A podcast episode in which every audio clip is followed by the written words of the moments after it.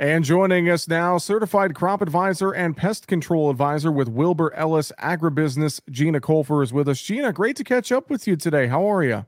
Great, Jesse. Thanks for having me.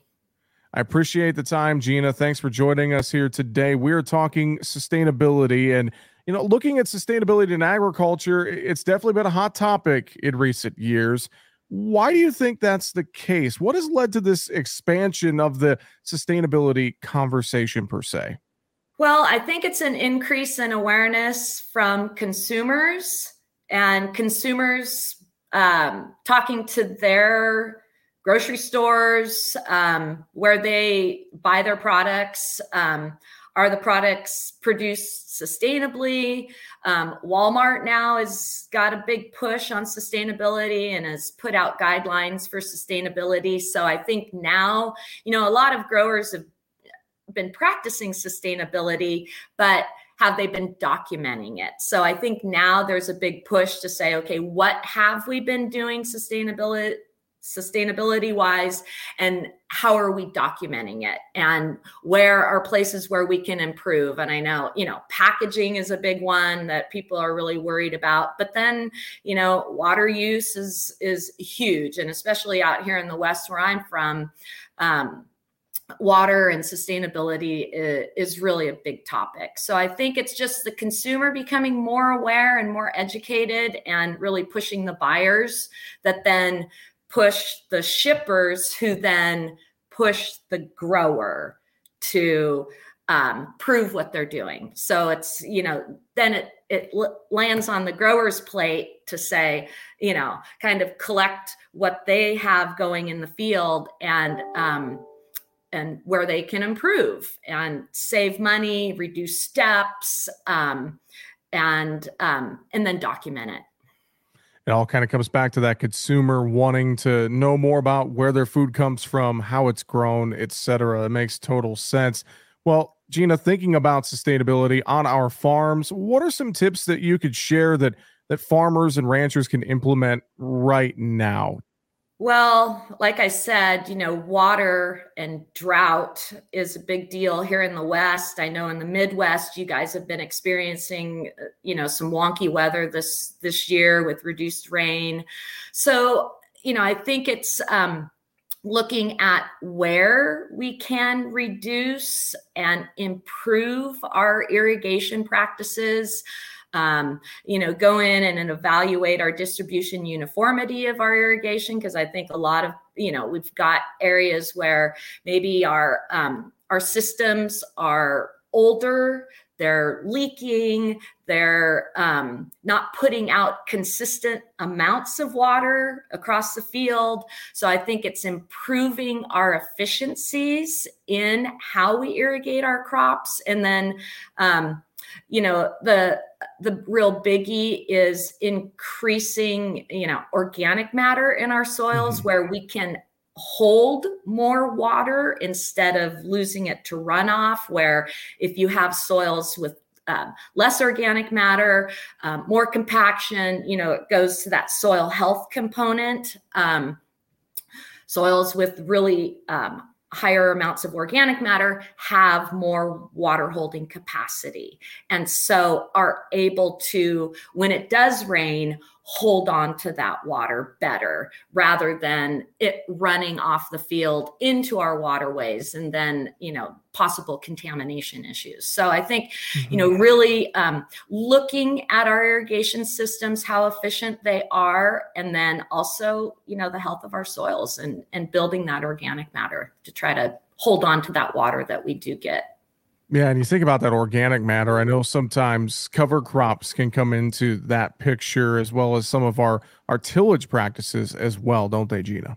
Absolutely, absolutely. So, you know, with soil health, really the big one is keeping roots in the ground at all time so how do how can we do that in how we've been managing our crops to this point? So, you know, as a grower who's got one or two crops per season, but then in between each crop are disking, right? And mm-hmm. um, knocking down the residue, incorporating it into the soil. You know, you've got heavy machinery that causes compaction. Um, and then with all of that tillage you're kind of you know breaking down structure you're burning off carbon to the atmosphere so i think you look at ways to how we can keep roots in the ground so if you've got a cover crop that you can plant during the winter instead of um, going winter fallow. Like in our case in the West, we do winter fallow. I think you guys might do some summer fallow stuff in the in the summertime. So if you can incorporate a cover crop into that time where there was the fallow, then you're keeping roots in the ground. But then also looking at how you incorporate that cover crop into your system. So when it's time to kill the cover crop, do you crimp it? Do you chop it and leave roots in the ground, which would be the ideal? But then you've got to, uh, you know, adjust your equipment and have um, equipment that's maybe strip till, where you can come in and then plant within that residue. So it's looking at the equipment you have. Um, it's a whole different management system, but it's looking at that system to see does it fit within my farming practice and and it really is a different way to think about things but i know keeping roots in the ground reducing tillage has a big uh, plays a big part a big role in um, uh, building organic matter in, in your soil so it's where can that cover crop fit? And then how do you manage residue? And it's best, right, to keep that residue surface of your soil within your crop because then you're reducing the um, evapotranspiration from your soil also you're keeping that moisture at the ground level rather than losing it to the atmosphere well, Gina, harvest ongoing right now across the country. And as we wrap up harvest, any thoughts, any tips on what farmers could do immediately after harvest is complete to kind of start working on the health of their soil?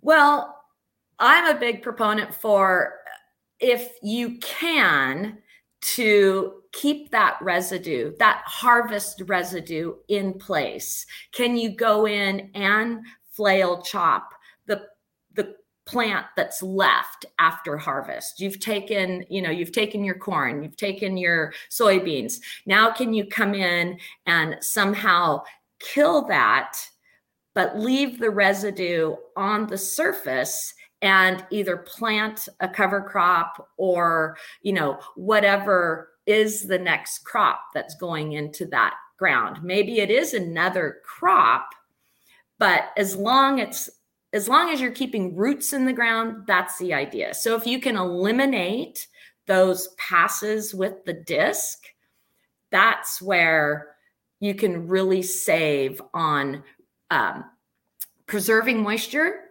because you're keeping the ground covered and you're keeping roots in the ground. So if you can, yeah, somehow keep that last crop and then plant your new crop into that residue, I think that's where you really can save. And then you think about, you know, all of the tractor passes that you have when you are disking.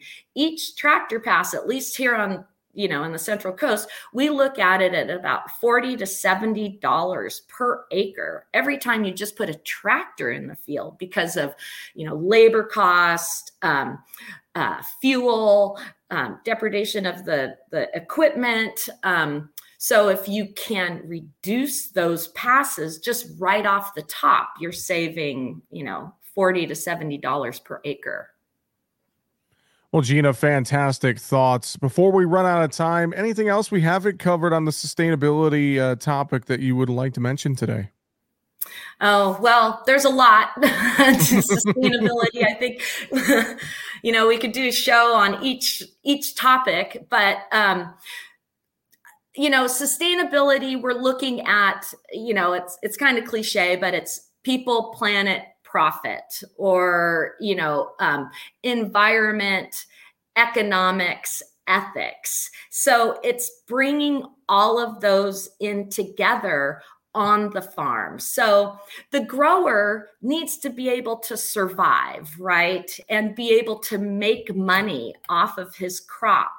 Um, but do it in a sound, environmentally sensitive way where we're not losing topsoil or, you know, runoff of our um, uh, phosphorus into waterways or leaching the nitrogen out of the soil. So it's, you know, how can we preserve those um, vital nutrients that we have and where cover crops can also sequester those nutrients but um, but then also you know sustain our workers and be able to pay our workers. And so everybody has to survive right? We all need to thrive. And so if we can set up some kind of um, system on the farm where we're able to save monies and do things more efficiently, then if the farmer thrives, the community thrives because the community the farmer is the backbone of the community. So I think it's looking at it in this whole, you know, whole systems approach.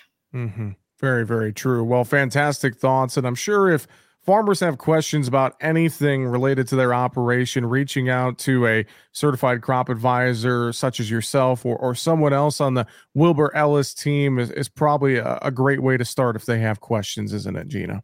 Absolutely, absolutely. Yeah. Wilbur Ellis, um, we're really trying to focus on being ecosystem service providers and being partners with our growers and and helping them make the right choices when it comes to, you know, cover crop selection, um, water management. So yeah, um, check our website. We've got branches all from you know west of the Mississippi, basically.